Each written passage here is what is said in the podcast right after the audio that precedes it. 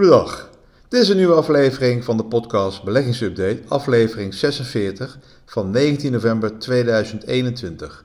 Mijn naam is Joost Boors. Elke week een kort verslag van al het relevante beursnieuws, beleggen, vermogensopbouw en een praktijkcasus voor de particuliere belegger.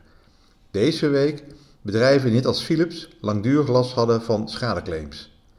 De beurzen zijn deze week weer langzaam verder opwaarts gelopen. AX ging richting de 830. Ondanks de tegenvallen bij Philips. Philips begon dus de week met een enorme tegenvaller. De Amerikaanse toezichthouder, FDA, heeft een nieuw probleem gesignaleerd bij de Philips-apparaten tegen slaapapneu. Een gerepareerd apparaat met siliconen schuim blijkt in één test niet aan de normen te hebben voldaan. De constatering is een tegenslag voor Philips en kan mogelijk leiden tot nieuwe onrust bij patiënten. Philips is al bezig met een terugroepactie, waarbij siliconenschuim juist dient als vervanger van puurschuim. Het Nederlands concern besloot de terugroepactie omdat het puurschuim bleek te kunnen verbrokkelen, waardoor patiënten brokjes uh, kunnen inademen. Ook kunnen chemische gassen vrijkomen die mogelijk kankerverwekkend zijn. Op maandag ging de koers met 12% onderuit. Daarentegen ging het goed met Ahold. Het bedrijf kondigde aan een beursintroductie van bol.com te overwegen. deze introductie zal pas in 2022 plaatsvinden. Dan kunnen we ook eindelijk zien hoeveel waarde er in bol.com zit. Deze verborgen waarde leidde ertoe dat het hedgefund van eh, Elliott een belang van 3% in Ahold heeft opgebouwd afgelopen maand. Het 3% vertegenwoordigt een waarde van ongeveer 900 miljoen euro. Serieus geld dus. Elliott's hedgefund heeft ongeveer 48 miljard aan beleggingen en staat als een agressieve belegger bekend. Dan kijken hoe het uitpakt. Bij eventuele zwakke dagen is Ahold een interessante belegging om op te pakken want het spel is natuurlijk, uh, begint eigenlijk nu pas een beetje. Uh, ja, uh, dus het is goed om dit te blijven volgen. Nou, even wat macro-economisch nieuws. Dan blijft er altijd de basis van het beleggingsbeleid, het macro-economisch nieuws. Het groeitempo van de Nederlandse economie is in het derde kwartaal flink teruggezakt, vergeleken met de drie maanden daarvoor.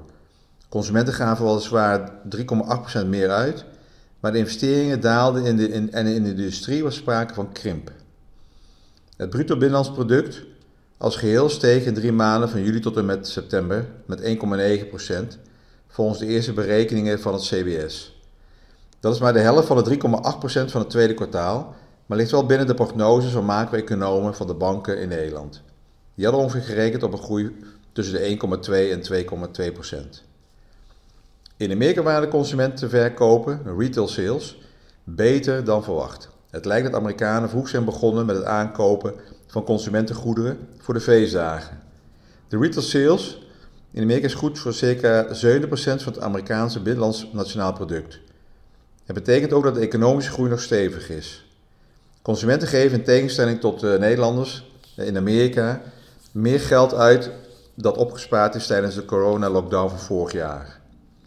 Gesteund door sterke kwartaalcijfers van bedrijven en een gematigde toon van centrale banken wat betreft het bestrijden van inflatie en het verminderen van hun stimuleringen hebben de aandelenmarkten de afgelopen weken hun stijgende trend vervolgd.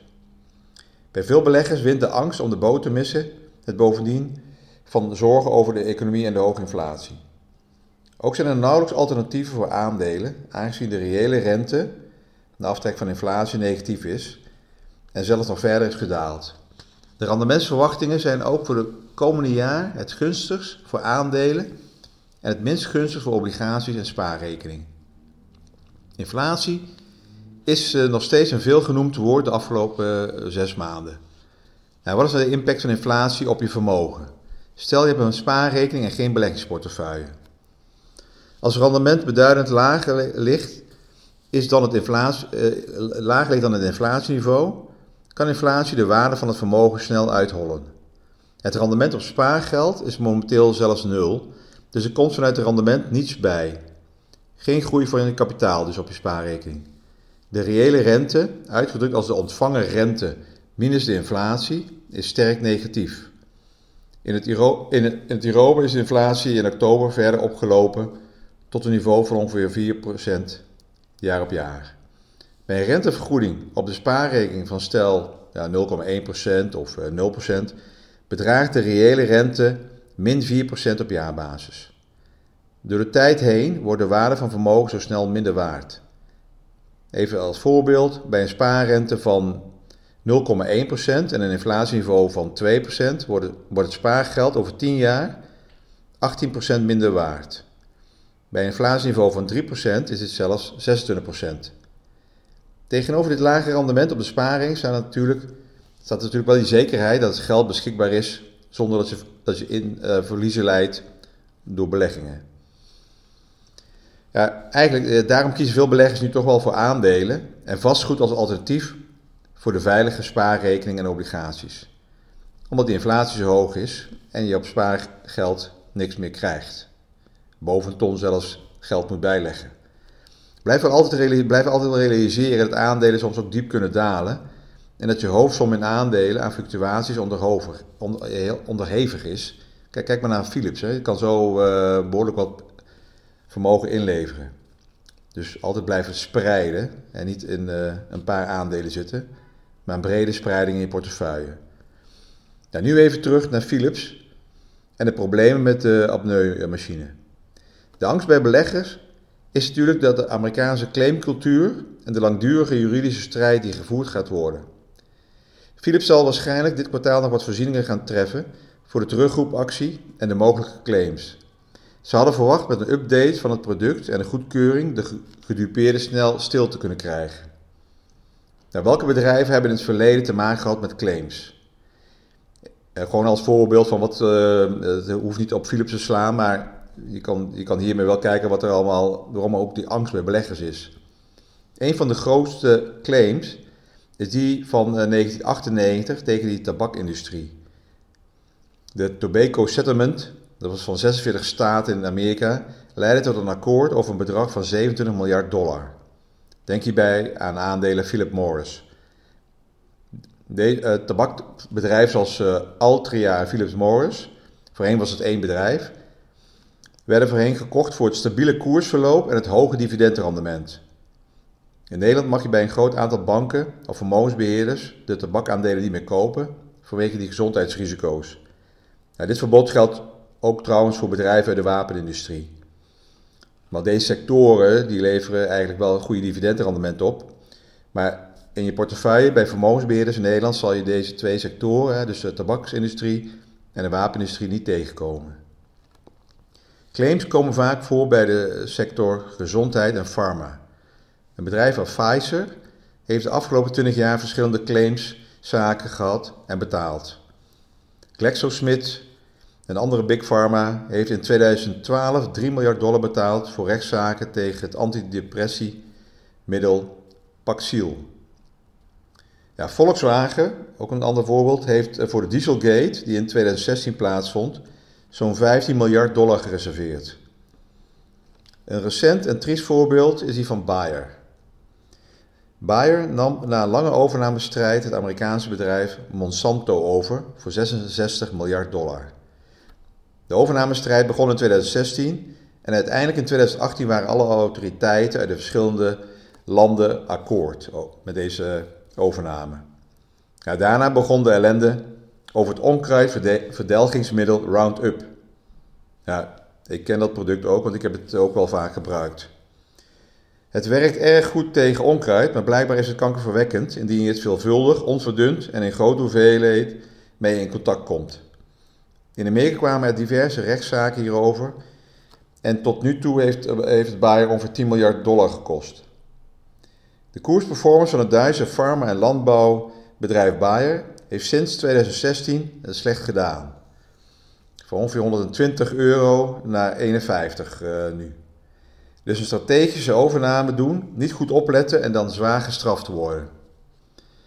Het hoeft niet altijd zo te zijn dat de gereserveerde bedragen of voorzieningen ook uiteindelijk de settlement wordt en uitgekeerd wordt. In Amerika is het claimen een big business en de bedragen zijn vele malen groter dan in Europa. Maar vandaar wel de angst bij Philips, want de claims komen uit Amerika. Een zaak die echt Amerikaans is en, en, die uh, in Nederland bijna nooit zal voorkomen, is die van de koffieclaim tegen McDonald's. Deze zaak is misschien wel een van de meest spraakmakende claims geweest in Amerika. Een 80-jarige eh, mevrouw klaagde McDonald's aan omdat ze een vers gezette koffie over zichzelf heen morste. Omdat ze tijdens het incident in de auto zat en ook nog een katoenen joggingbroek droeg, zorgde dat ervoor dat de benen van de vrouw niet aan de hitte van de koffie konden ontsnappen. De brandwonden zorgden voor, zorgden voor een langdurig medische procedure van ruim twee jaar. Maar inmiddels heeft mevrouw geen last meer van haar brandwonden. Omdat de koffie te heet gezet was, de koffie van McDonald's was in die tijd heter dan die van de concurrent, dat hebben blijkbaar de juristen uitgezocht, kende de jury haar in eerste instantie 2,7 miljoen dollar toe. Het uiteindelijke bedrag is nooit naar buiten gekomen omdat de claimster en McDonald's via een settlement de zaak hebben afgedaan. Dus uh, oppassen met koffie. Ik denk dat dit in Nederland niet zal plaatsvinden. Maar ik kan het proberen. Uh, dus uh, nu, nou, ik zal nu maar meteen hup, snel rijden naar de McDrive. En kijken of je daar de. gooi de koffie maar over je heen. En loop dan maar weer naar binnen. Nou, nog een laatste update van de crypto's. De cryptomarkt kreeg te maken met winstneming op dinsdag. Gemiddeld gingen de coins met 10% omlaag. Ook de bitcoin. Mogelijke reden was dat China wederom de coins waarschuwde dat ze nogmaals gaan reguleren op het mijnen en het handelen in deze producten. China vindt ze milieubelastend door het hoge energiegebruik. Ze voegen niks toe aan de economische activiteiten en het zijn puur uh, hebzucht. het werkt hebzucht in de hand. over het milieu, ja, dan kan China ook weer even zichzelf uh, natuurlijk uh, aankijken, want ze zijn goed bezig met hun kolen in te slaan. En dat, nu worden de, wordt er ook weer wat stilgelegd, want ze hebben erg veel last van smokvorming, zowel in India als in China. Door te veel die kolencentrales die toch enorme uitstoot hebben. Maar ja, even teruggaan naar die coins. Daarnaast, dus de tweede reden was het een passage in de infrastructure bill van president Biden, die deze week werd aangenomen. Dat er vanaf, er zat in passage in dat er vanaf 2024 mogelijk belasting wordt geheven op cryptovermogens en de Belastingdienst inzage wenst in wie er in deze coins zit. Nou, dus uh, dat was dan weer iets over de cryptocurrencies. Dank voor het luisteren. Alles op persoonlijke titel. Het is geen direct advies. En alles gebaseerd op uh, openbare informatie. Tot de volgende week.